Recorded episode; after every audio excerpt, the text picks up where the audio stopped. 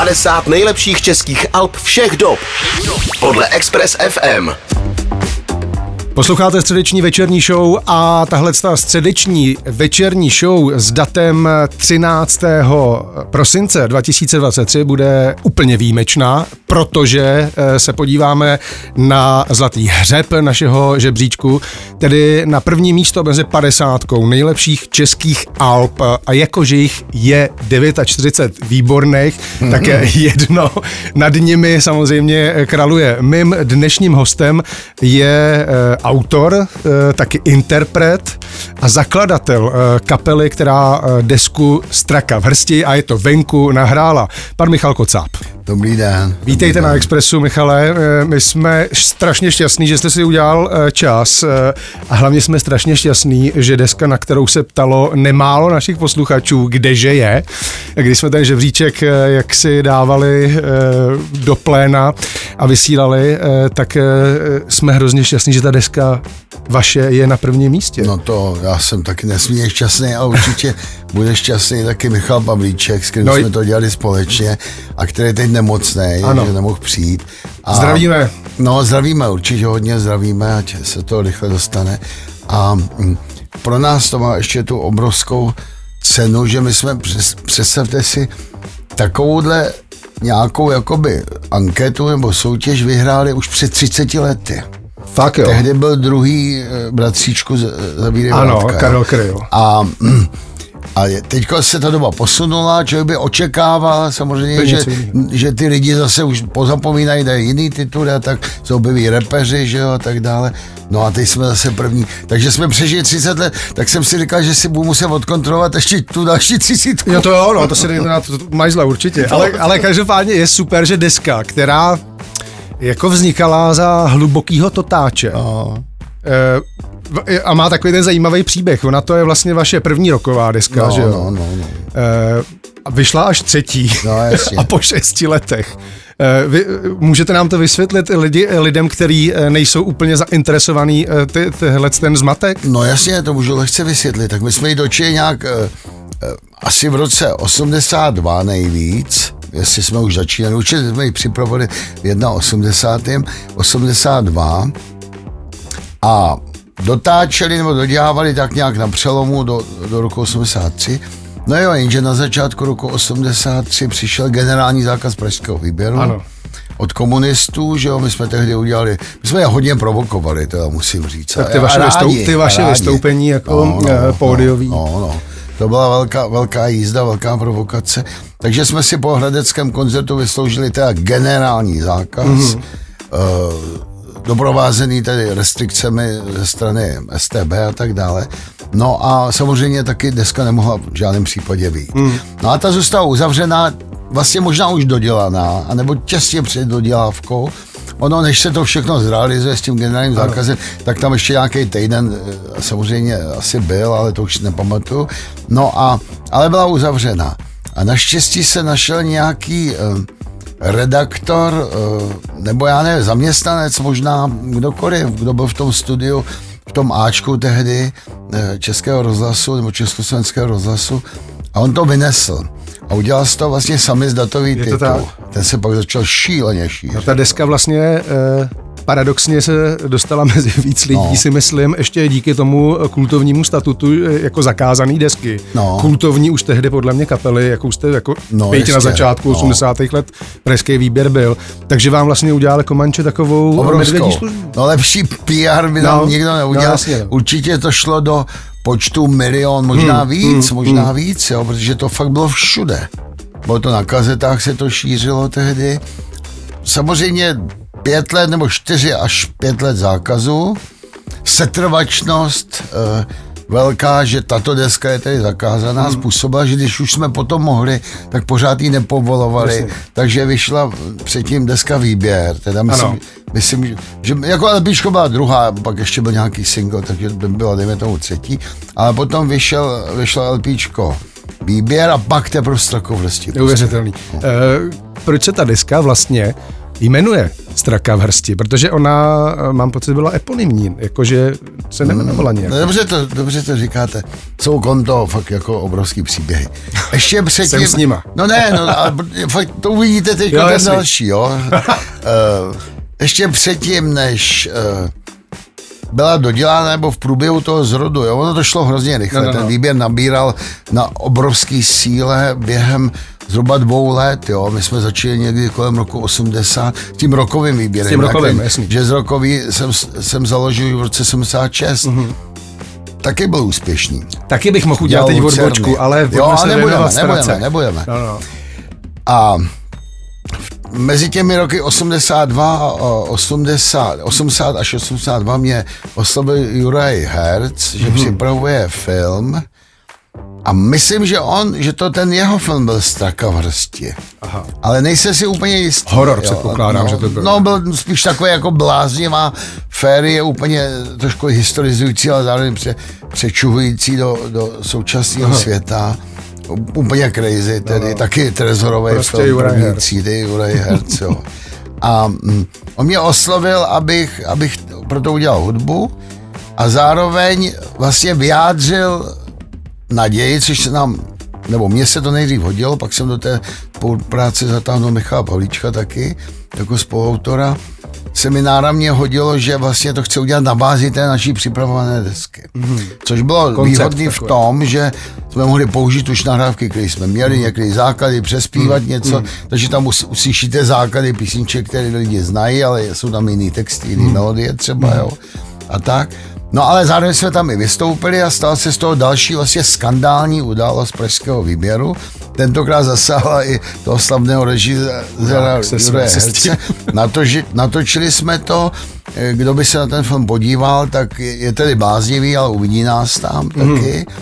A šlo to rovnou do trezoru. Jo? A my jsme z nejvyšší pravděpodobností přejali ten název z toho filmu. Proč říkám nejvyšší pravděpodobností, protože tehdy se to tak různě míchalo. Jiní režiséři nám mluvili do písniček, třeba režisér Krejčík, to je super historka. Jo. No tak on byl sféra.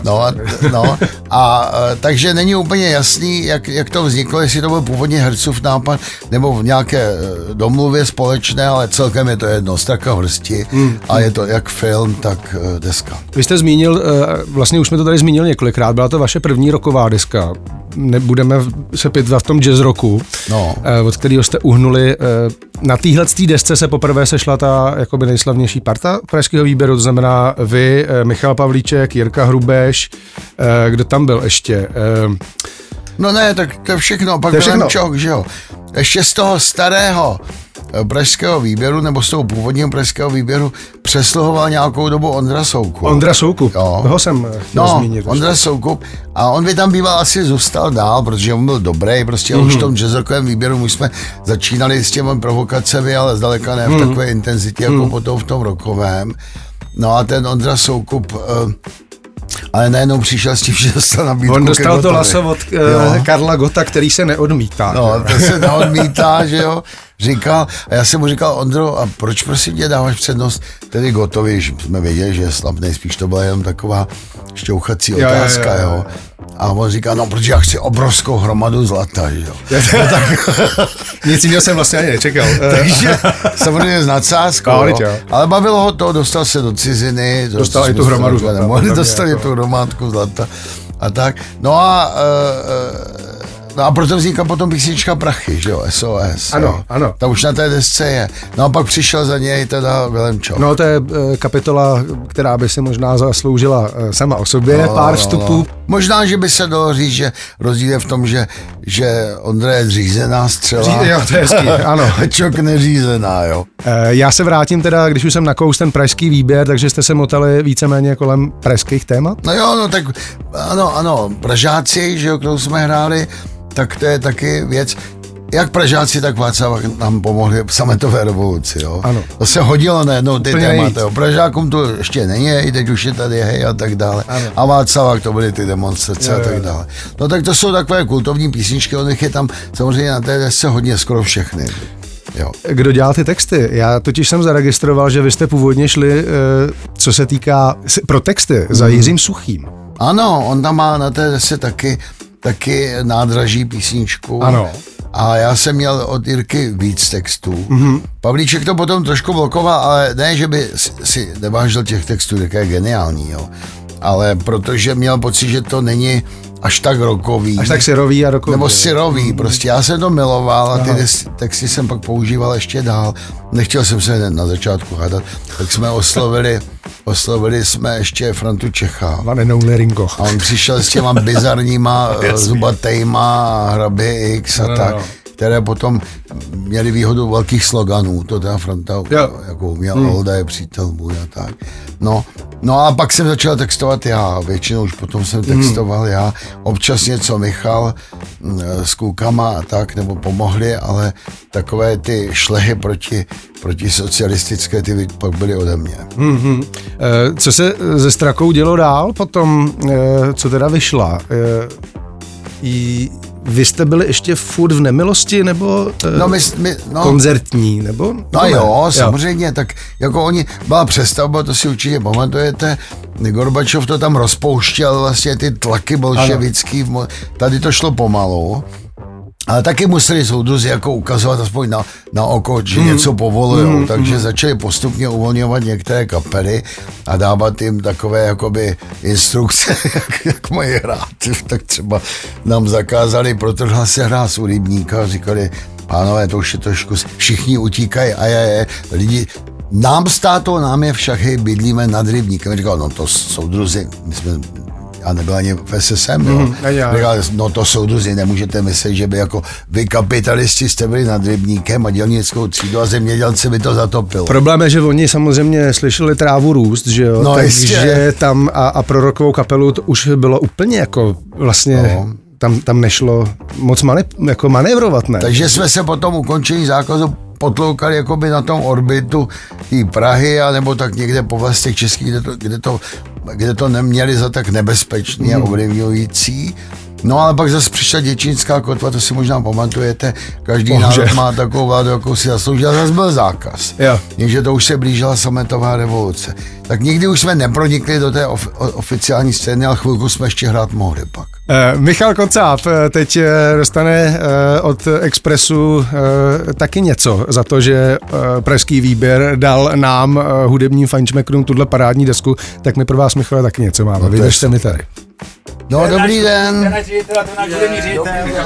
Tady už to je slyšet za mnou. Děkujeme za tu desku. Šéf Expres FM, hudební ředitel Expressu, momentálně i já trošku předávám Michalovi Kocábovi vynikající desku. My vám ji pak uvážeme na sociálních sítích, na fotkách.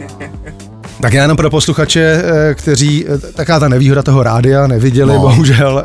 Michal Kocáb dostal krásnou matrici stříbrnou, vyvedenou, jak bych to řekl, obal Straky, Straky v hrsti, tedy ty jejich legendární desky, která je Užasný. Na prvním místě. No.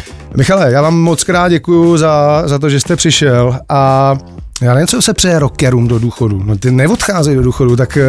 No, Mick Jagger nás naučil, že tedy ne, jo. Ale to je alien. Jo, ale i Petr Janda už nás to učí, jo. Ale teď jsme ho vlastně zmínili, takže... A já jsem jako šťastný, i za Michala Pavlíčka, to musím říct, i za Viléma Čoka a za Jirku Hrubeše, kteří se podíleli, to byli 4 lidi, tak jsem šťastný a nesmírně si toho vážím, protože to mi vydá za slavíky a za všechno možný, že ta deska přetrvává jakoby v přízní lidí tak dlouhou dobu. Ještě jednou díky, pozdravujte kluky z kapely, Michalovi, Pavlíčkovi, ať se uzdraví brzo, pevný zdraví vám všem a díky za vaši hudbu. Díky. Tohle byl moc. Michal Kocáb, deska Straka v hrsti a Pražský výběr. Vy jste poslouchali a teď už víte, první místo mezi 50 nejlepších českých hudebních alb. 50 nejlepších českých alb všech dob. Podle Expres FM.